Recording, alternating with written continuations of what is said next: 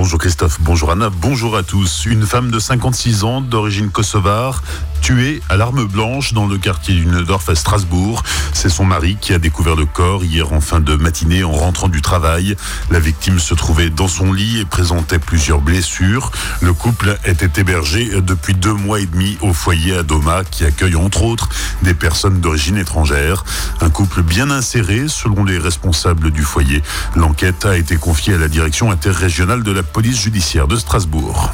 Dans la nuit de vendredi à samedi dernier à Colmar, un jeune a été blessé d'un coup de couteau dans le dos. A priori, c'est une rivalité amoureuse qui aurait déclenché une bagarre entre deux groupes de jeunes. La victime a été hospitalisée et ses jours ne sont pas en danger. Le lendemain, l'auteur présumé du coup de couteau est venu se dénoncer au commissariat. Le parquet de Colmar a ouvert une information judiciaire pour tentative de meurtre, violence en réunion et menace de mort. Le jeune homme de 24 ans a été mis en examen et placé en détention. Nouvelles avancées dans l'enquête sur la contamination à la listeria par les produits de la ferme dure à Boufsheim. Selon les autorités sanitaires, le premier cas de contamination remonte à février 2018.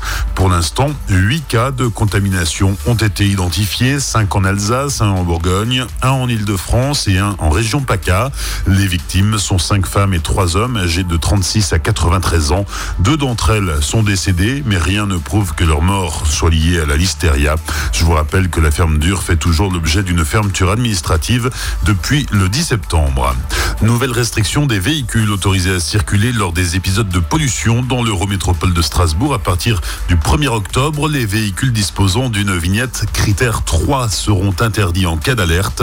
Selon la préfecture du Bas-Rhin, cela réduira d'un tiers le nombre de déplacements puisque cela concerne 32% des voitures, 33% des utilitaires et 39% des poids lourds. En ciblant les véhicules les plus polluants, L'interdiction de circuler vise à éviter environ la moitié des émissions polluantes dues au déplacement. Depuis qu'elle a été mise en place dans le Bas-Rhin en 2017, la circulation différenciée n'a été appliquée qu'à trois reprises, ce qui représente un total de huit jours. Hier matin, la police a mené une opération de contrôle des poids lourds en transit vers l'Allemagne. Ils devraient emprunter la 35, mais se risquent à passer sur l'avenue du Rhin et encourent une amende de 22 euros. Chaque jour, 45 000 véhicules passent par l'avenue du Rhin dont 2500 camions et parmi eux, 1 sur 5 serait en infraction, selon la municipalité. Atterrissage d'urgence samedi à Euro Airport, un avion de tourisme parti de Colmar a dû se poser en raison d'un problème technique. Le train avant ne s'est pas déplié et le nez de l'avion a percuté la piste. Les deux passagers sont indemnes. Les sports avec l'exploit de la SIG hier soir au Rhenus en huitième de finale de la Coupe de France. Les Alsaciens ont éliminé l'Asvel, champion de France en titre, 80 à 75.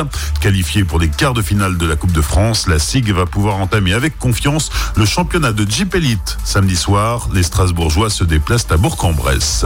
Enfin, un mot de tennis. Au Moselle Open de Metz, Pierre Hugerbert s'est qualifié en 16e de finale. Il a battu l'Allemand Jan Lennart Struff en 2-7, 7-6, 6-4. Prochaine étape pour l'Alsacien jeudi avec les huitièmes de finale contre un adversaire de taille, Joe Wilfried Songa. Bonne matinée et belle journée sur Azure FM. Voici la météo.